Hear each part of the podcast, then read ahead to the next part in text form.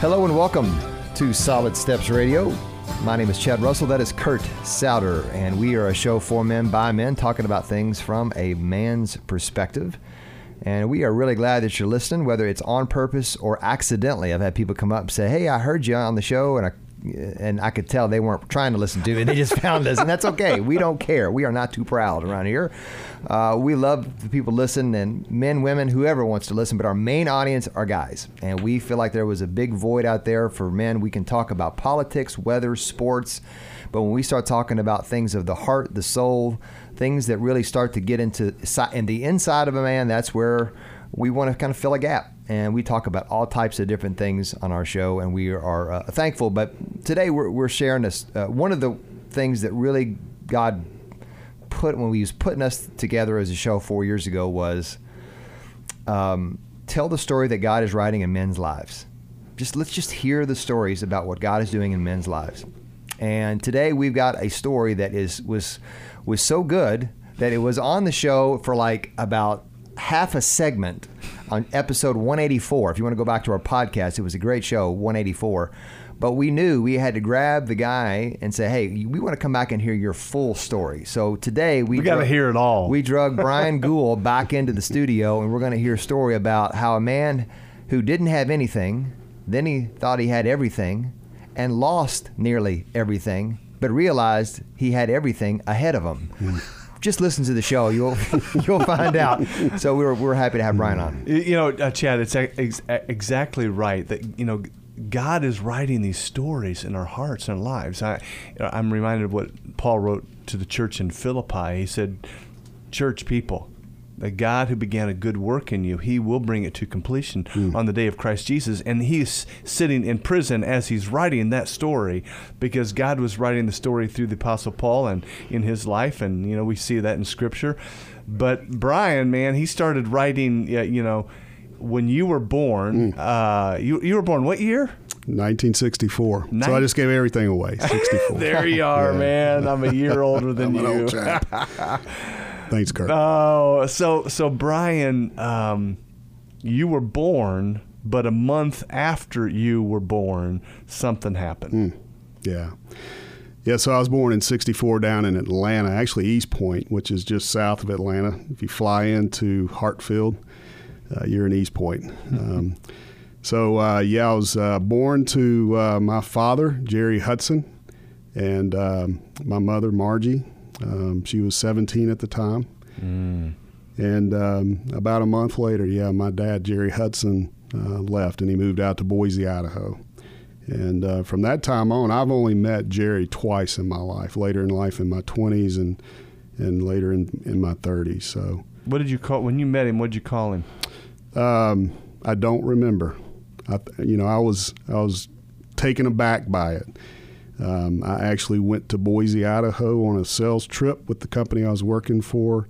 And um, he had, uh, just prior to that, he had sent me a package in the mail, a letter just kind of telling me about his life. He wanted to meet me. He sent me pictures. He actually recorded some audio cassettes and just shared about his life. Said if I'm ever in Boise, he'd love to meet me. And the opportunity came. And in about my mid 20s, uh, we, we flew out to Boise to see one of our accounts and I set it up to go see him. I just remember going in, sitting down, and just starting the conversation. That had to be pretty wild. It was a wild moment. you meet yeah. your basically your biological dad for the first time. I mean, outside of a month old, you're in your 20s. Yeah. Wow. Yeah.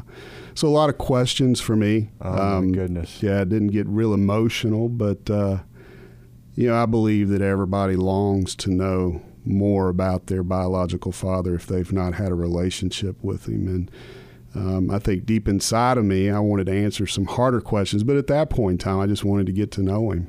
Did he? Did he get emotional?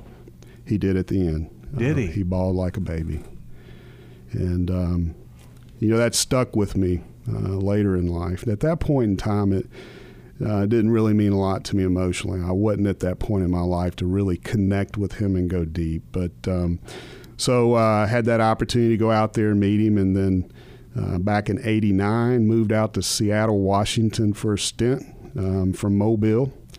Um, the the reason I went out there didn't work out well from a from a work standpoint, so moved back to Mobile. And on the way back, I stopped and saw him again. And those are the only two times you've seen him. That's the only two times I've seen him face to face. Wow. So Brian, talk to us about uh, after he leaves. You're a month old. Your mom is now, you know, she's a kid. She's a kid. Yeah, she got pregnant at 16, had me at 17.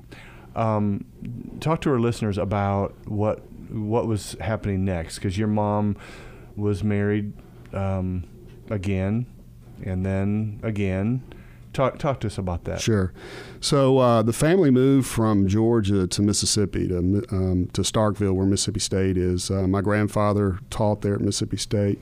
My mom moved with them, um, and during that period that she lived there, she met John Gould um, at Mississippi State, and they dated and later got married when I was about three or four years old. And um, during that, um, well, shortly after that uh, John adopted me as his son and had my last name changed from Hudson to Gould. And I became his son through marriage to my mom through adoption. And they were married for about five years. And um, yeah, my mom went through another divorce. Um, so, you know, when I was about seven or eight, that marriage ended as well. Now, you, uh, you still stay connected to your adopted dad? I do. I do. Yeah. Yeah. I have a very close relationship with him. Good relationship. So uh, he leaves. You're still with your mom. You're still with your mom. Is that right? I am. Yeah. I'm my mom's only child, even to today. Hmm. and so uh, you're uh, uh now you're just with your mom. How often do you did you see your adopted dad?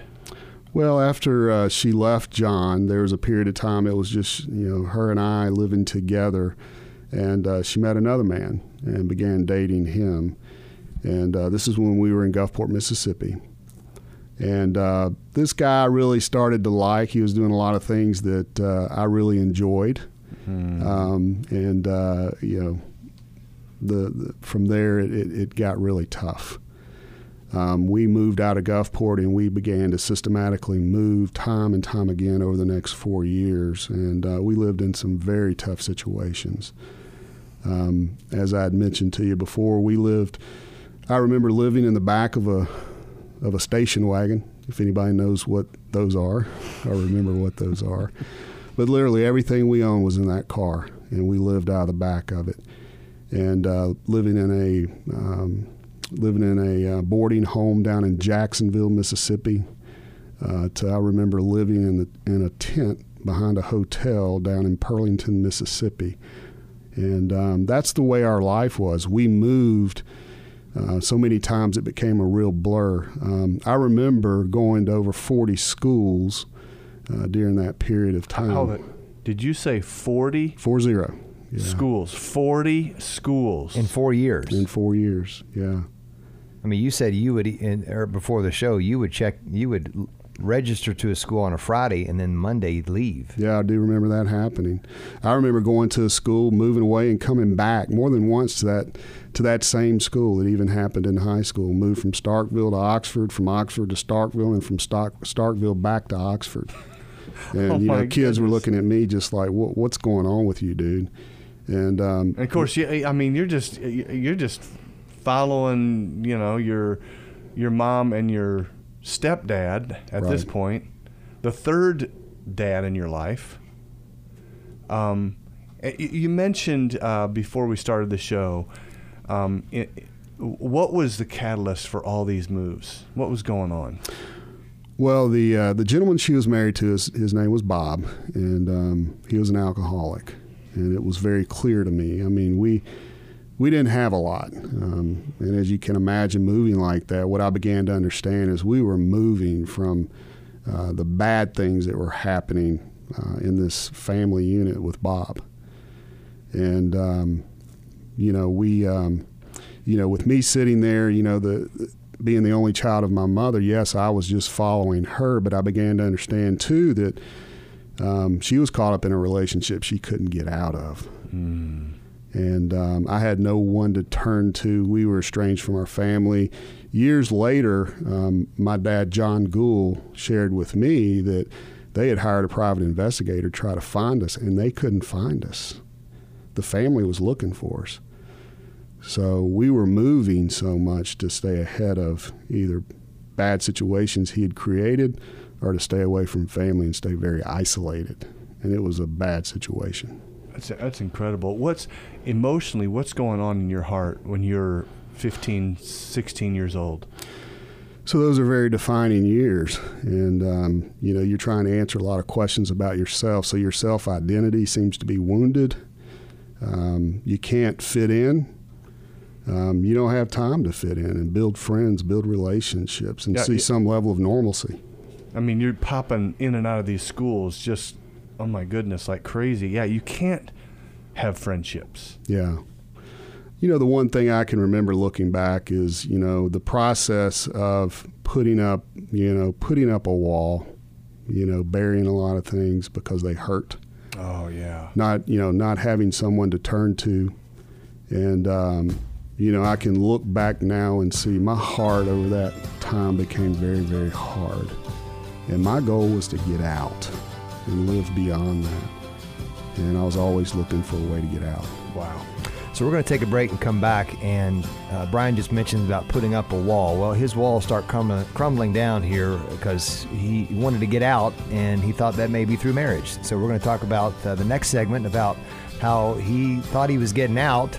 Uh, through being married, and, and uh, we're going to talk about what God was doing in that time and after. So, we're going to take a break. Be back shortly on Solid Steps Radio. Welcome back to our second segment of Solid Steps Radio. Chad Russell and Kurt Souter. And we're here with Brian Gould. And if you just picked up on uh, listening to the show today, uh, Brian was talking about in his in the first segment about how uh, the tough relationships he had and how he was in 40 schools over four years. He was moving along. And uh, if you are uh, feel like you've been to 40 different banks in your life and you need to find a good one, go to L&N Credit Union. They are a great local. You will stop I'm sorry. and land Isn't there. that horrible? Isn't that horrible? I'm sorry. Uh, L&N Credit Union, they're a local lender who's been here for 40 plus years. I should have used that 40. But anyway, um, they've been around for a long time. They are a great establishment. They take care of your loans, whether it's personal business, whether it's personal checking, business checking, car, home. They can do it all. L&N Credit Union, and also Vision First Eye Care. If you are having problems problems seeing, whether it's glasses, contacts, whatever you need for your eyes, Rod Rollo and his crew do a fantastic job. Uh, they care about you more than just your sight. You're a person to them, not a set of eyeballs. So. Uh, Vision First and L&N, they've been great sponsors of our show. So, Brian, you're 18 years old. You've been moving all these, I mean, dozens of times. Right. You're now on your third. Uh, you, you had your biological dad. You had a s- adopted dad. Then you have a s- uh, stepdad, and uh, and now you're out of high school. Now what? Well, you know, for me, I, I think back, and for me at that time in my life, I was ready to get out of that situation and move on in my life. I cannot and, uh, imagine. not look back. yeah. And I remember, uh, you know, it's kind of strange that my mother and her third husband went to a marriage counselor, and that was just odd in itself that they would do that. But he called me in one day when I was 15 years old, and uh, he, he met with me alone. And he looked me dead in the eye and he said, You need to get out of this situation. And I looked at him, I said, You didn't tell me anything I didn't already know. He said, Do you have a family member you could go live with? And I said, Yes long story short, I ended up living with my adopted um, dad's parents down in Gulfport, Mississippi, and I finished high school um, from my middle of my um, junior year to the graduation in Gulfport, and then I moved to Mobile, Alabama, uh, and I was 18. Went off to college at Mississippi State. Uh, spent a semester up there and then transferred back down to Mobile and went to South Alabama. I had started working in the summer for a upstart technology company that was growing very, very fast and uh, they offered if I would come back down, they would pay for my college. So I didn't I didn't have the wherewithal to pay for college, and um, I said sign me up and went back down there. So um, yeah, at the age of 18, working. Now it's, you know, okay, let's set the table and, you know, have some success and don't look back. Were you, um, uh, many times when people go through the woundedness Mm. of, you know, all the transitions and all the kind of the turmoil that you went through, you, um, some people really become driven to become successful. Did you Mm. Have some of that? Oh, yes, yes. You know, the goals were to get a job, be successful, get married, and have a family. And, um, you know, in my mind at that time was to do it completely different than I had done in the past. And uh, I do remember, you know, working at that company when I was 18. I met a lady there. Well, lady, she was, she was actually same age I was, about a year and a half younger. Um, that I started going out with, and then ultimately would marry. And you married her, you were uh, 21. 21. And uh, so now talk about uh, married life. You, I mean, you, you, you, you saw brokenness Mm-hmm. and then more brokenness and then more brokenness. And so you haven't had any really model to follow. Right. Um, and so what happens in your marriage?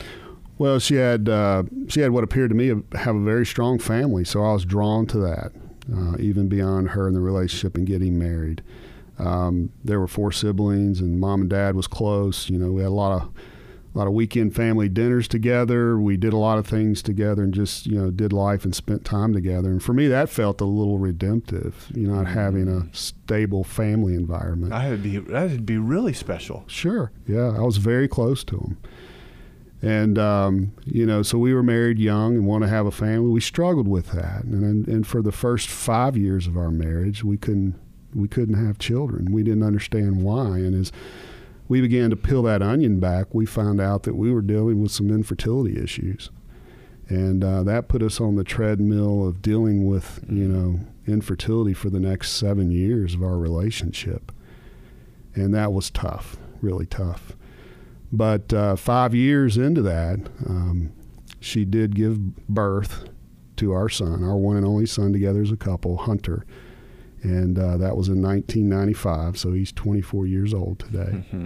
And it was, and it was looking back a miracle. The one thing I remember, we were going to one of the, um, he was actually a nationally acclaimed infertility specialist down in Mobile, Dr. Koulianos, and I always remember uh, he was a Greek guy.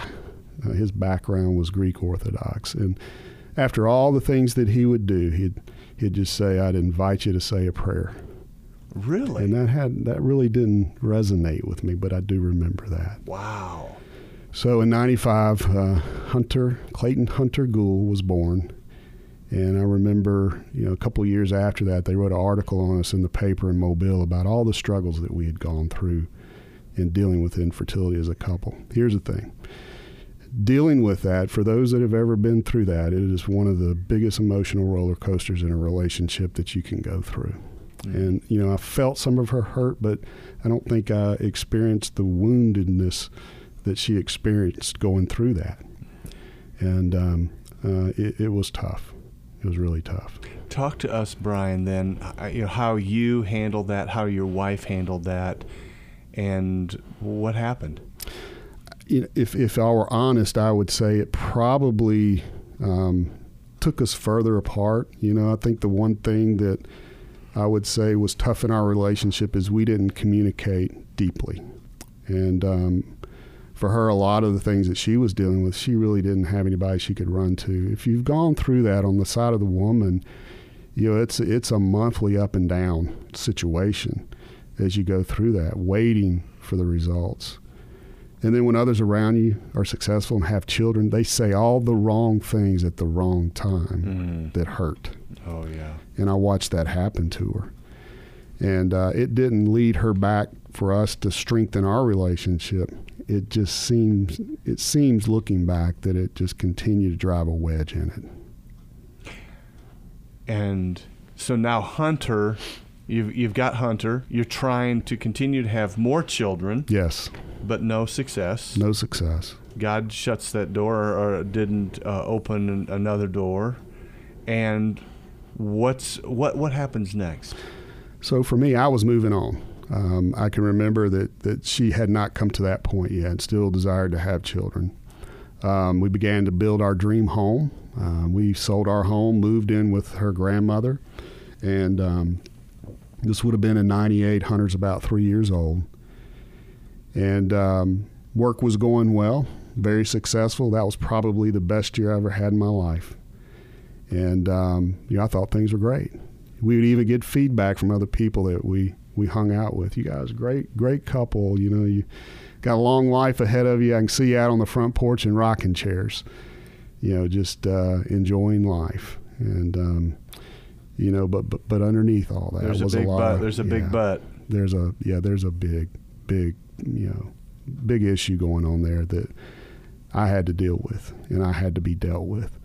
Um, I was not, you know, I was not emotionally able to connect with her through all that process, and and you know, it wasn't until later and a lot of things that happened that I I really began to understand the hurt and pain that she'd gone through. Well, in one sense, you you grew up um, emotionally putting up walls. I mean, you Sure, had you had you had you know these three different father figures, you know, in and out of your life. You've got you know your mom had been married, divorced, married, divorced, married.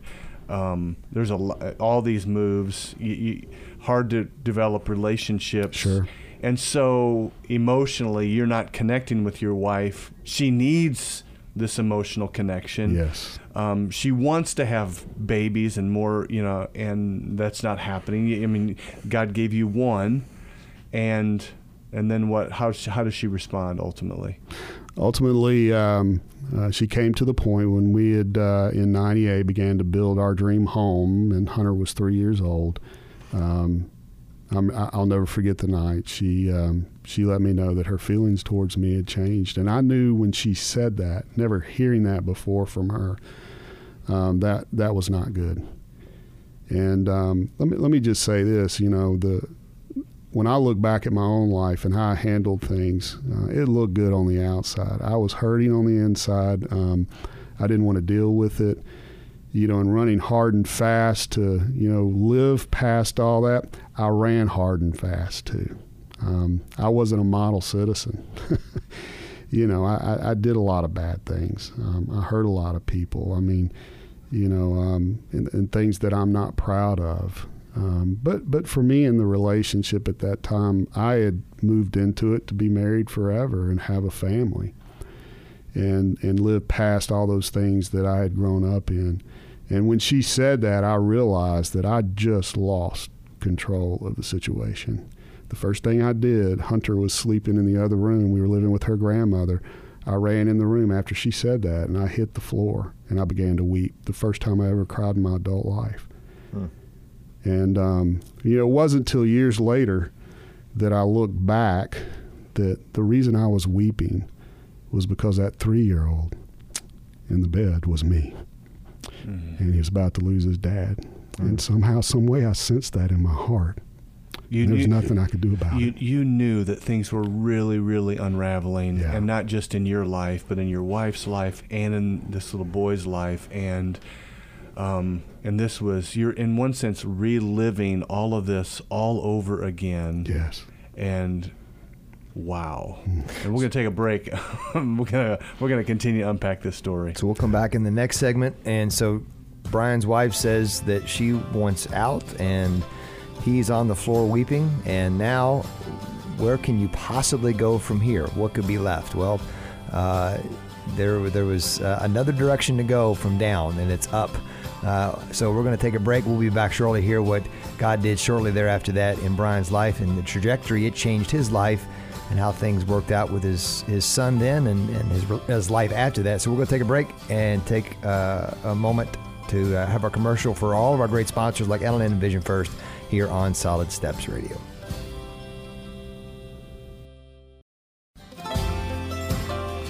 Welcome back to our third segment of Solid Steps Radio. Chad Russell and Kurt Souter here with Brian Gould, and uh, we are talking about uh, man, we're talking about a great story that uh, it ain't great up to this point, but it gets better. so if you need to hear the it's been brutal Yeah. up to this point. the first two segments aren't exactly a great story, but uh, it gets better. So we're going to hear more about that. But we want to thank our sponsors, Frank Enterprises. If you need your septic tank to get better, uh, you need to call Frank Enterprises because those guys, uh, if, if your septic tank isn't working or water outside of your house, if it's raining and water's pooling in a place that it's not supposed to pool, Frank Enterprises is the place that can help you with that. And also Bright Star Home Care. Bright Star helps people go through a very tough uh, season in their life if they need uh, any type of help with a loved one, whether it's one day a week or whether it's 24 7 care with someone who is in your life who is an elder and they need more care. Uh, Bright Star Home Care can help you do with that. So we want to thank Frank Enterprises and Bright Star Home Care. So okay, so Brian, you're uh, uh, uh, th- there's just been some tough, tough years. Yes. Of of okay, not just now. You you've grown up with you know three different dads and you know all this tough stuff, but now you're married, can't have kids. God finally gives you a kid, but your wife finally comes to you and says, uh, "This is not working." Yeah. Yeah. You went you went and got some counseling. We did. But what happens? So, uh, I'm not, you know, be honest with you, I don't know how that happened, but we ended up going to a marriage counselor, and uh, he met with us individually over about a three week period, and this would have been around about the November timeframe in '98. And meeting with us individually, I remember him telling me, "Tough situation, Brian. You guys got married early. You've been through a lot. You need to be strong. Hang in there with me." And all I can remember saying to him is, "I just want to save my marriage." And over time, um, you know, the message didn't change.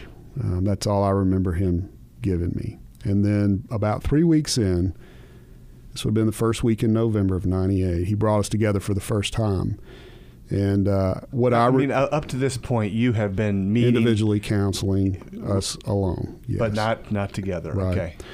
Um, he had actually moved me out of the home and said, uh, "I need to put you in a working separation.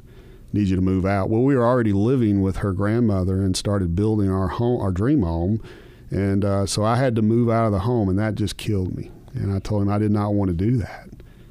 And he said, "You need to you need to work with me on this. You need to be strong." That's all I remember him telling me.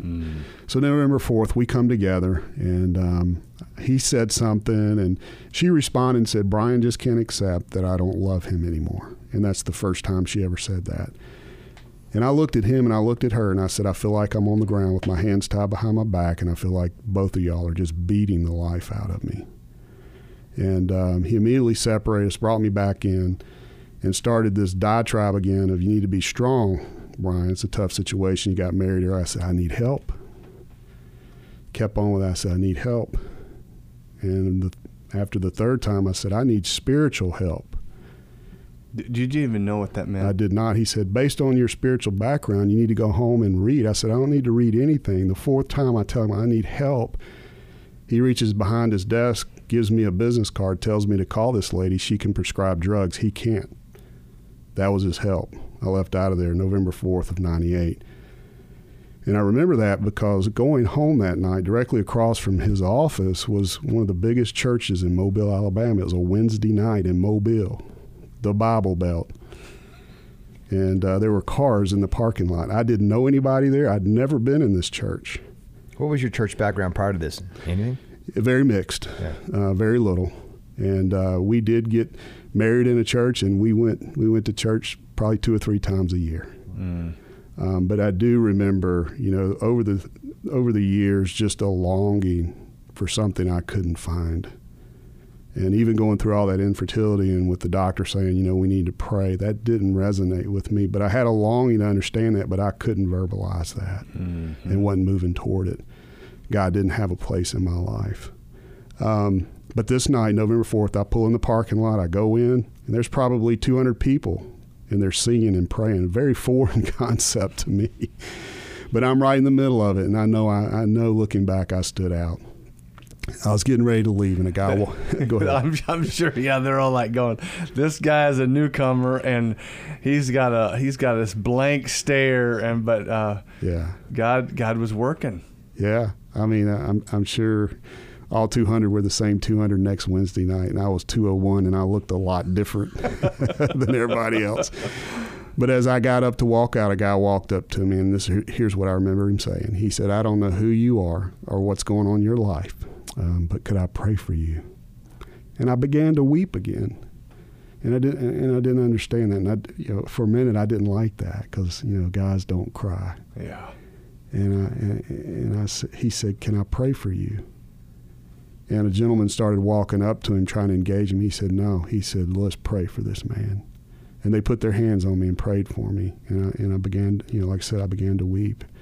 We exchanged name and numbers. And he said, before I left, he said, "Let me ask you a question, Brian." He said, "Are you a Christian?" And I immediately said yes. And for me, just to identify at that point that Jesus Christ existed, you know, the answer to that question for me was yes. He didn't challenge me. He he didn't say, "Tell me your story, why you think that." anything. And I left there Wednesday, November 4th of 98. The next day, Thursday, I tried to call the lady on the card that the counselor had given me for help that this counselor said I would get from her by prescribing drugs. And uh, thank God she was out sick. so that connection wasn't oh. made.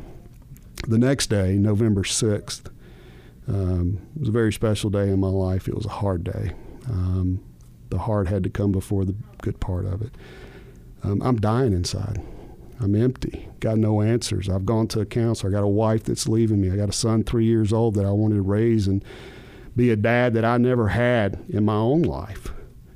And all that's being stripped away from me. My business is beginning to fail. And that never happened before. And I didn't have anybody close to me that I could turn to. And um, as I'm, you know, headed back at the end of the day, late that evening, a lot of things happened that day, but here, here's the thing that's most important. I went back to this home that I was living in in this working separation that this counselor had put us in. It was November 6th of 98. It was about 10 o'clock. And uh, this was my wife's cousin that I was living with. And she wasn't home. And I remember laying on the couch and I was done. Spiritually, mentally, emotionally, anything you want to call it. Um, you, at that point in time, you were zero. I was, I was, I was at zero, and and I wanted to go beyond that. I wanted to end my life. I didn't have a gun in my hand. I didn't have a knife in my hand. I didn't have anything to take action with that. But as I'm laying there, that's going through my mind. I'm ready to end my life. I'm hopeless, and I got nowhere to turn. As I'm laying there, the phone rings. And the person on the other end of the phone said, first thing out of her mouth, she said, if you died tonight, you would go to hell. So that immediately got my attention. Because cause, cause I'm laying there thinking about yes. dying. Yes, yes. And she said, that emptiness inside of you, you've tried to fill with the world, is a special place for God and God alone. Mm. And you filled it with the world, and you're separated from a holy God because of your sin and she said again, if you died tonight, you would go to hell. I'm like, well, that's the second time she said that, so I'm listening. She said, that's the bad news. She said, the good news is that's why Jesus died for you. She said, but you're separated from him because of your sin. And she said, son, she said, do you want to enter into that relationship with Jesus Christ and ask him to come into your life and forgive you so you won't die and go to hell? And all I remember, Kurt, is I just I put my hands up in surrender and I said yes. And she said, Well, you need to pray and ask him to forgive you and come into your life. I said, I don't know how to do that. And she said, I'll help you pray. And she did. And all I can tell you is that at that point in time, I surrendered. I understood the message that was mm-hmm. being given to me, and I accepted that invitation at a point when I had nowhere else to turn. I had nowhere else to look. And I'll tell you this 20 years earlier, my mom had this Jesus experience that she was sharing with me that night, that she probably shared with me a hundred times before that I never heard and told her I didn't want to hear it. But that night, that night, she shared with me from Houston, Texas, in a random phone call out of the blue. She knew what was going on, but she didn't know the details. She didn't know the specifics. And some time later, I called her back and I said, I said, Mother, I said, why'd you call me that night? At that time, she said, Son, I don't know. She said, My heart was ripped out for you, and God told me to pick the phone up and call you. I said, Did you know what was going on? And she mm. didn't. She was just obedient. I felt an immediate peace come over me. I didn't have a lot of answers to all the questions in front of me. I knew I couldn't go back to that counselor because that counselor was giving me no hope, no help. And I went to the Yellow Pages and found the first Christian counselor and called him up, told him what was going on. I said, I, I know I still need help. And I said, Why should I come see you? And she just said, Brian, all I can tell you is we counsel from the Word of God. I said, Sign me up, I'll come see you. So I go and see him. And uh, the counselor talks to me. She says, Brian, you're going to be all right. She said, You're going to be fine. And before I left, she said, I want to give you a guy's name. I want you to call him. He'll disciple you. And she that's what she left me with that day. And uh, that's a whole nother story. I did call that man and uh, I told him, I said, hey, you know, Martha told me to call you. She said, you'll disciple me. What are you going to do to me? And he didn't miss a beat. He just said, God would have it somebody come along beside you, been walking with him a little bit longer than you have, and spend some time with you. And I met with him every Friday at 1.30 for the next eight years, and it changed my life. that is so awesome. So we're going to take a break and come back and hear from this point forward, uh, from zero up, uh, what God is doing in the life of Brian. So we're going to take a break and we'll be back shortly here on Solid Steps Radio. Welcome back to Solid Steps Radio. Chad Russell and Kurt Satter. We're here with Brian Gould in our fourth and final segment. If you missed the first three, you missed a lot. Go to Facebook, SoundCloud, or iTunes and just type in Solid Steps Radio, and you can hear the podcast. Uh, thanks to uh, our great sponsors, but also if you want to go to Facebook page, you can watch this uh, live video, uh, and you can hear the in between commercials uh, behind the scenes. And speaking of our great sponsors, Southern Smoke Barbecue man oh man, if you've not had their briskets, you have not had a little bit of heaven. Uh, Southern Smoke Barbecue is going to be this. Actually, not only are they a sponsor of our show and they make great food, Chris Hadley and his crew, but they're going to be catering our October 1st radio listener appreciation event. That's October 1 of this year, so put it on your calendars. Uh, more details can be found at furtherstillministries.org, furtherstillministries.org. You'll be able to RSVP there soon enough. That's for our listeners and or sponsors and guests. So we look forward to it. It's going to be a great night. Chuck Tackett, I believe, is Yeah, going to be Chuck's gonna be night. there. Uh, and uh, and also Brian Gould was on our show today. Podcast number 184 was uh, he was on the show with a group of guys talking about the marketplace and ministry and and uh, Operation Timothy, which is a good segue into our next segment. Also, we're going to thank our sponsor Dan Hart Financial. Dan Hart, if you need to find out about your finances, what a godly and wise retirement looks like, Dan Hart can take care of that. Uh, and also the Southeast Christian Outlook newspaper. That is a Louisville based uh, local uh, newspaper that talks about what God is doing in His kingdom, not just in the city of Louisville, but around the country and around the world. So we want to thank all those folks for sponsoring our show. And so, Brian, you, I, you know, I, I, I listened to your story and I'm like going, oh my goodness, you have been through so much. Um, your mom is now on her fourth husband. Yeah. Um, you, you, you've all, all the tragedy, all the turmoil, all the pain. And yet God reaches down. Uh, God's a redeeming God. You, you Yes. quoted a psalm um, right before we prayed, before we jumped on air. What what was that psalm? So the, yeah, in Psalm one nineteen twenty six, it says, um, "In my my way of reading it back would be, it was good that I was afflicted, that I might learn your way." You know, and how can you ever come to that point? Even as you know, even as James talked about, it's you know, there's good in affliction. Um, you know, it it took a long time for me to understand that, but I can look back now with hope and understand what God's trying to share with us in those passages. Bl- blessed is the man who perseveres under trial. And uh, God y- had allowed you to go through a lot of pain and a lot of heartache and suffering, and yet He redeemed you. He did. and he your mom shares the gospel with you and and that night you trusted Jesus and you get connected to a guy that that guy um, helped facilitate a lot of stuff of healing and hope Yes, talk yes. about that a little bit Yeah, so we entered into this uh, relationship, he and I, um, with in the context of, you know, I was told to call him. He would disciple me. I did not know what that meant.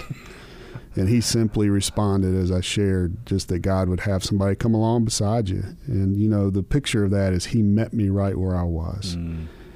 And, you know, for me spiritually, I was at ground zero. Um, I didn't grow up in the church. You know, you heard the story of everything that I went through. And um, as I began to get to know him, and we met every Friday at 1.30 uh, for eight years, you know, I'd never give up that time. It was it was holy ground, and um, it it changed my life. And um, you know, if you're familiar with the story in God's Word of the relationship that Paul had with Timothy and how much he loved him, I think it's the second best love story in God's Word because the last person Paul wanted to see before he died was Timothy because he loved him so much. So, yes, Jim Bingaman, who was the area director for CBMC in Mobile and had been for the previous 20 years, was my Paul. And he just poured the life of Christ into me, and it changed my life. It helped me to, to begin to understand not only God's Word, He helped me there, but He also helped me understand some things relationally.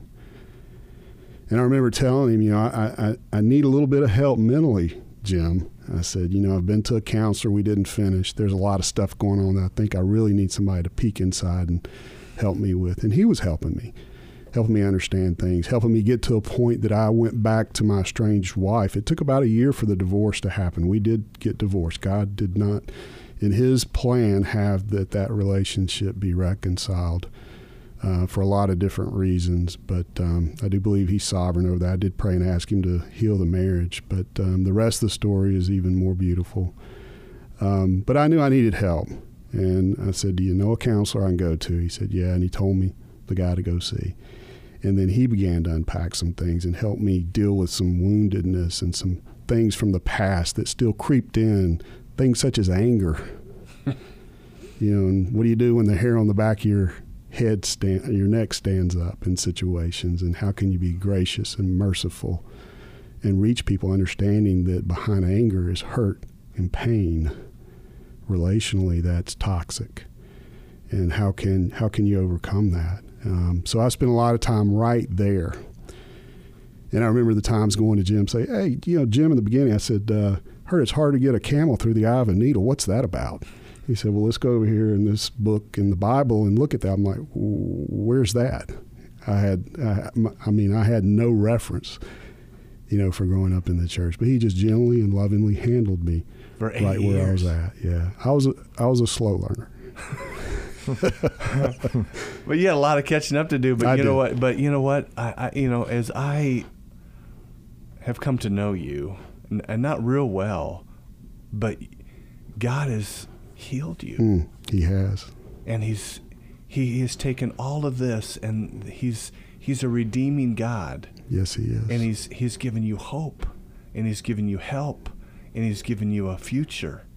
And um, and now he's using you to encourage and bless and minister to others who have been through a lot of junk. Yeah, yeah and I, and I and, I, I, believe he gives us a little uh, understanding of that in his word that uh, he is he is our blessed Father of all hope, as you've said, that comforts us in our time of need. And there was many things going on there. I didn't know where to turn, and God just kept putting things in my path to redeem and heal, just like you said, but to prepare me for, you know, a new relationship, a new family, one that I would have never designed or looked for um, that is so beautiful. I have four children now. I have a, I have a wife that loves the Lord. Um, you know, and He's continued to use me in this uh, ministry um, that I got connected with through this man, Jim Bingaman, CBMC. Which stands for Christian Businessmen's Connection. And CBMC is in the marketplace, reaching guys that, you know, they're not going to darken the door of a church, perhaps but they, much like me, may be struggling and don't know who to turn to.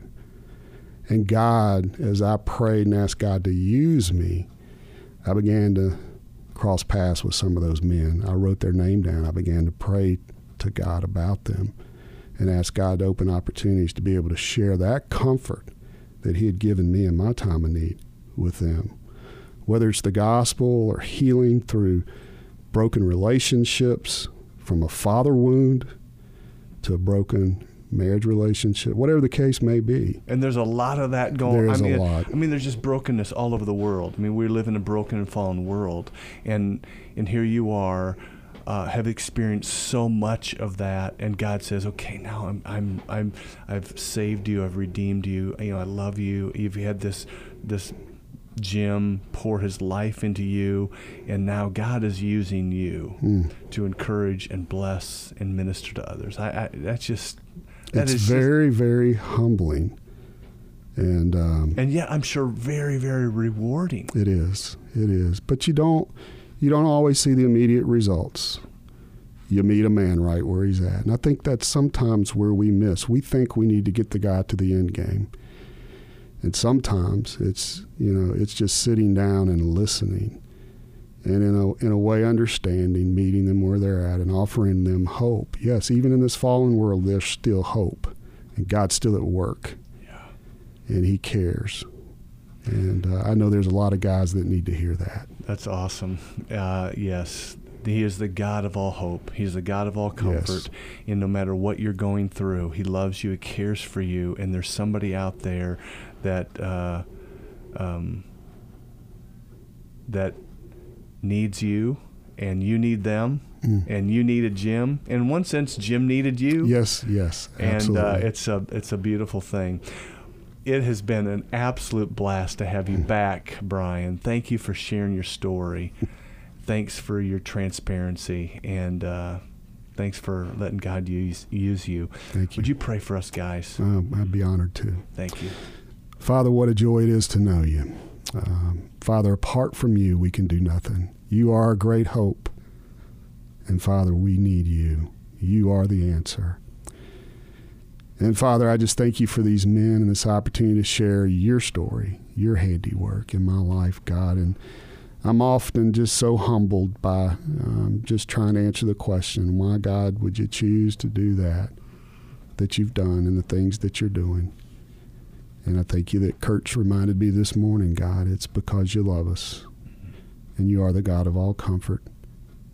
And you would have it that through those times, God, that uh, we would share that hope, you, Christ in us, the hope of all glory, with others, God. And I know there's men out there right now that are struggling.